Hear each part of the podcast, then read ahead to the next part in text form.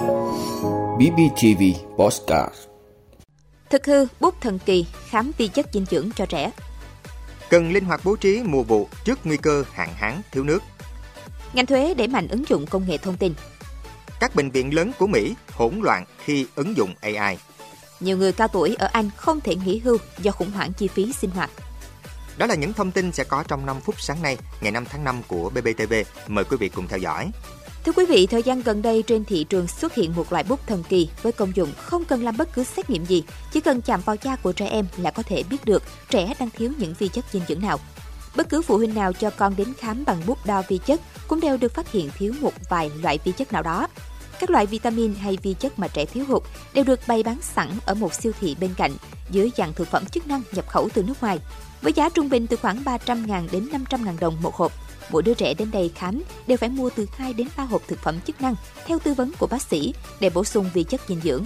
Theo các chuyên gia y tế, đây thực chất chỉ là chiêu trò hù dọa tinh vi nhằm mục đích bán hàng của các đại lý.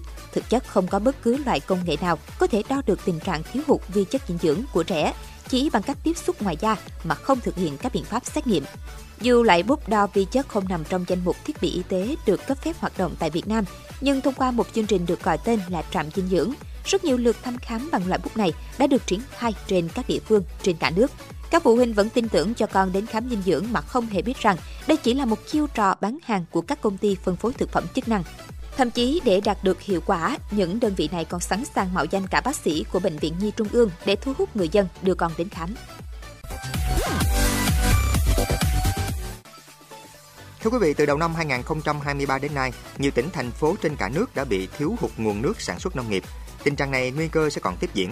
Tổng lượng mưa trong tháng 4 và mực nước hồ chứa thủy lợi tại nhiều vùng miền phổ biến thấp hơn trung bình nhiều năm.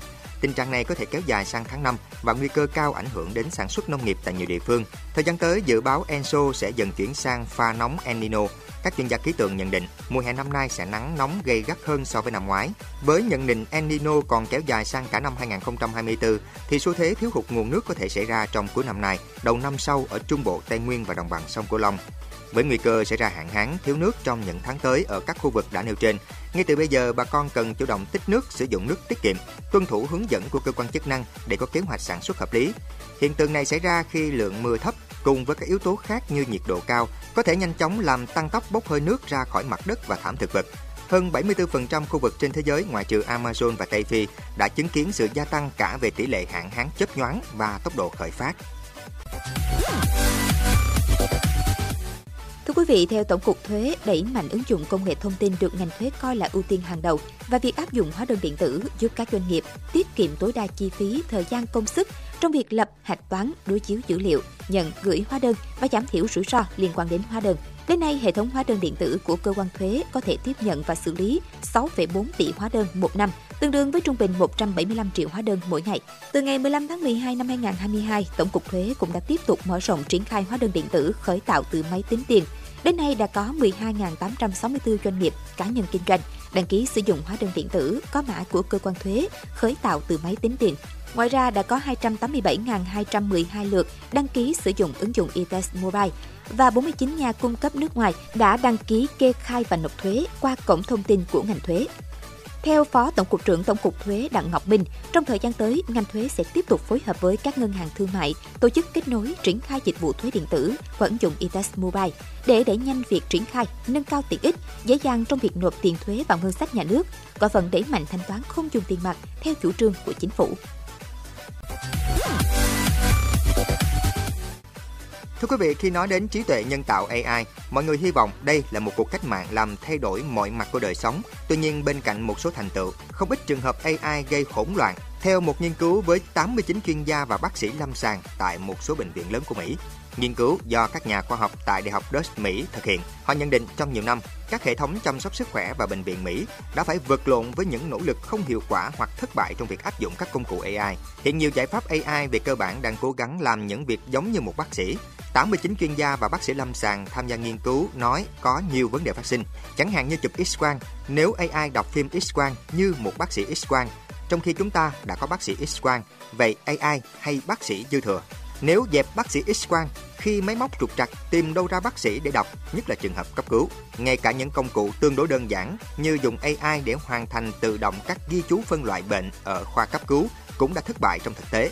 Nhóm nghiên cứu cho biết ứng dụng AI không thực hiện được như mong đợi, không phải vì thuật toán sai, thuật toán khá hay, nhưng nó không phù hợp với quy trình làm việc của các bác sĩ lâm sàng trên từng bệnh nhân. Nhóm nghiên cứu nhấn mạnh, đó là trong trường hợp máy móc hoạt động tốt, nhưng nếu hệ thống máy móc bị lỗi, cả một dây chuyền hoạt động của bệnh viện cũng như điều trị cho bệnh nhân sẽ hỗn loạn. Thưa quý vị, một nghiên cứu mới cho thấy ngày càng có nhiều người cao tuổi ở Anh buộc phải hoãn nghỉ hưu và tiếp tục làm việc do cuộc khủng hoảng chi phí sinh hoạt ở nước này. Dữ liệu được công bố cho biết hơn 446.600 người trên 70 tuổi ở nước này vẫn chưa nghỉ hưu vào năm 2022, so với con số 277.926 vào năm 2012. Chi phí sinh hoạt đã tăng mạnh ở Anh trong 2 năm qua, tỷ lệ lạm phát hàng năm đạt đỉnh 11,1% vào tháng 10 năm 2022, mức cao nhất trong 41 năm, trước khi giảm bớt trong những tháng tiếp theo.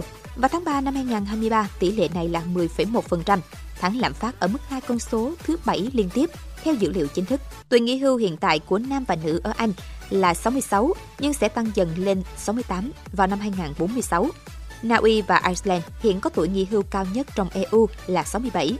Hy Lạp, Italy, Luxembourg và Slovenia có tuổi nghỉ hưu thấp nhất trong khối là 62. Vị đã luôn ủng hộ các chương trình của Đài Phát thanh truyền hình và báo Bình Phước. Nếu có nhu cầu đăng thông tin quảng cáo ra vặt, quý khách hàng vui lòng liên hệ phòng dịch vụ quảng cáo phát hành số điện thoại 02713 887065. BBTV, vì bạn, mỗi ngày.